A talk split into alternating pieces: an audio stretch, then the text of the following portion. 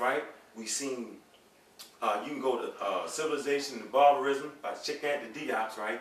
And he shows you uh, papyruses and they had the architectural drawings, right? So the Greeks was looking at the architectural drawings and like, what is this, right?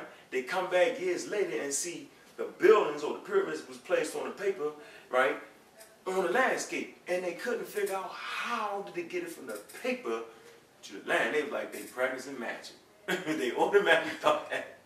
When the real magic was we had high science, high mathematics, high culture allowed us to have the ability to vision, the vision, the vision, put the vision on the paper, right? From the paper, use the mathematics and the science to take it from the paper, right, to the landscape, the building. That's what religion kills. That's what Christianity, Judaism, and Islam kills you. Because you can't figure out, right, how did Jesus die and come back to life? And it always scrambles you in your brain. You're like, the Africans was a logical people. Meaning if we couldn't figure it out or put it together, then we was like, that don't make sense. Hmm. So your whole life, all you Muslim, Christian, Jews, you will always wonder back in your mind, how did Moses split the Red Sea? That question will never get answered. What? The classic question. Classic question. Do you believe in God? Let's do this. Let me find a paper. Do I believe in God? So let's deal with the word God first, as to not to get confused, right? What is the paper I'm looking for? All right, I'm going to stop right here. Do I believe? I've always asked do you believe in God? So when you really ask me, I believe in God, you ask me, do I believe in the European cultural expression? Do I believe in all the things that the European placed on that cultural expression? Do I believe in that misunderstanding that they stole from the Africans that had a total understanding? And no, not no, but hell no, I don't believe in God. Me as an African, I'm never supposed to believe in anything I'm supposed to know. So no, I don't believe in God. I know God. I know what God is. I know how to use God. I understand why God is a man, not a woman. I understand why they, don't have to balance in that. I understand all these things. Let's get the record straight on this first, right? God was created by man. No Nowhere you look on this planet, you always see writings talking about God. But the question is, who wrote that? So if you be honest with yourself, a man had to write it. I don't care if it came from the deep black part of Africa to the super uh, Sudan somewhere or to the halls of Europe, right? All these records were written by man. So of course, God had to come out of the minds of man. But that word God came out of the minds of Europeans. And I'm going to show you that, so I'm going to come to the etymology. Right? Etymology. Ology, study of ether, the beginning. So the start of the study of God, right? Where did God come from? Let's start with this. This is what they say. They say, right? God can uh, be identified as the proper name of the one supreme and infinite personal being, the creator and ruler of the universe to whom man owes obedience and worship to. But they say the proper name. So right now the Europeans say that's the proper name. The hell with everybody else was thinking. The hell with the couple billion people on the planet that don't even use that word. Okay, next. It says the common, the common or genetic name of several supposed beings to whom the polytheist religions divine attributes are described and divine worship rendered. See, right then they start to jump on people that believe in different expressions or different aspects of that, right? They start to break them down a little bit. Check this out. The name sometimes applies to an idol as the image or dwelling place of God. So that's their definition, right? Let's deal with where it come from. Let's see.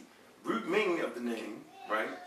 From the Gothic root, guru, or Sanskrit, hu or emu, to invoke or to sacrifice, is either the one invoked or the one sacrificed from different Indo-Germanic roots.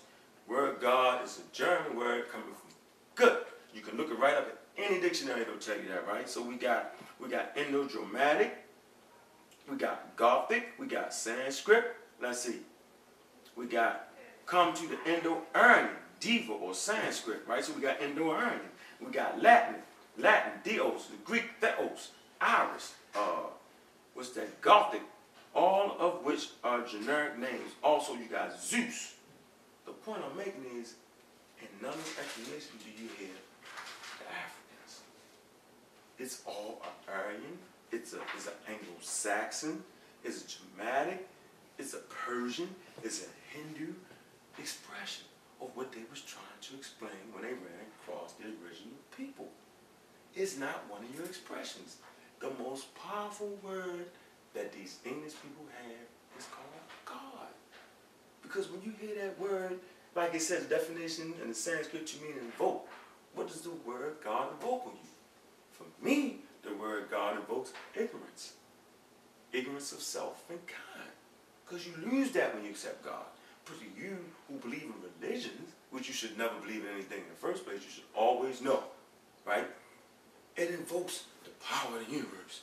And and some of you are probably looking at me saying, I don't want to look at this because I'm gonna get struck down.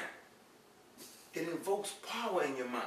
But the only power in your mind it evokes is the power that the white man have. When you're afraid of God, see, African expression is you should not fear that which gave birth to you. That don't make no sense. Right? If you start reading through the, the, the sacred writings of the Africans, right, they're not they're not really giving you you need to fear God. Right? But once you get into your, your, your, your European holy inspired books, your Hebrew books, it's all about if you don't do what God say, I'm gonna strike it down and kill you. So in essence, if you really want to learn about white people, right, you need to read the Bible. Because people put their greatest attributes, their their most feared things, they put into this deity as an example of who and what they are. So when you read the Bible, you get a clear picture of who the white man is. Understanding that in the Bible, God says does not kill. Then he tells Moses, go down there and kill all the Midianites. Right? Not only kill all the Midianites, right? Kill all the women and children, but don't kill the ones that have not seen man. They tell them that. Keep the virgins for yourself. Right? All these things God tell Moses do. Now understand the Midianites, remember when Moses murdered somebody in Africa, which means that African had a law saying don't murder They there's Ten Commandments, right? And Moses ran out. He went to a well and he ran across a Midianite woman. And the Midianite woman kept him for 20, you know, 40 years. He stayed amongst the Midianite people for 40 years. So by the time you get that thing, Exodus 24, you read that whole story and everything, right? God is telling Moses to kill the Midianites. Ain't that not what the white man do? You help him, and next you know, he's coming back trying to kill you. He say don't do this, and he turn around and do it himself. He speak with the, the, the, the double tongue, the forked tongue. Ain't that what God do in the Bible? Understand this, right? In your Bible, you can go to, uh, a guy asked me where the evil come from, right? So I said, go to your Bible. So I'm going to go there. I'm going to go to Isaiah. These other things, so I go that quick now. Go to Isaiah 45, I think it's 45, 7. Let's see. I'm gonna go to Isaiah 45, 7, right? Let me show you where the evil came from in the world. And I ain't write this. This is the, the Holy Bible, right? The King James Version. 47. And it clearly says, I'm going to you should read the whole chapter, right? You should never cut and paste scripture, but I'm going to cut and paste this one. You're going to read the script, the whole scripture. 45, 7 said, no, I'm coming up to 6. It say, that they may know from the rising of the sun and from the west that there is none beside me. Hmm. I am the Lord, and there is none else. I formed the light, I created the darkness, I made peace, and I created evil. I, the Lord, do all these things. All I'm saying is, there would not be no evil in the world if the Lord God not created. It's right here in the Bible. Now, by the time you come to an African expression, watch this I'm going to go to the that by Karenga, African Holy Scarred Writings. See, the Bible is not the only Holy Scarred Writing. I'm going to go ahead and let's see, right, what the Africans, African deity had to say. I'm going to come to the, uh, it's the book of knowing the creation. I'm going to get back to it, but I'm going to pull this out real quick, right? I'm to come down it says the four D's of the creation, right? I'm to come right down here, right? It says, I made every person like his and her fellow. I did not command them to do evil. It was in their own hearts and minds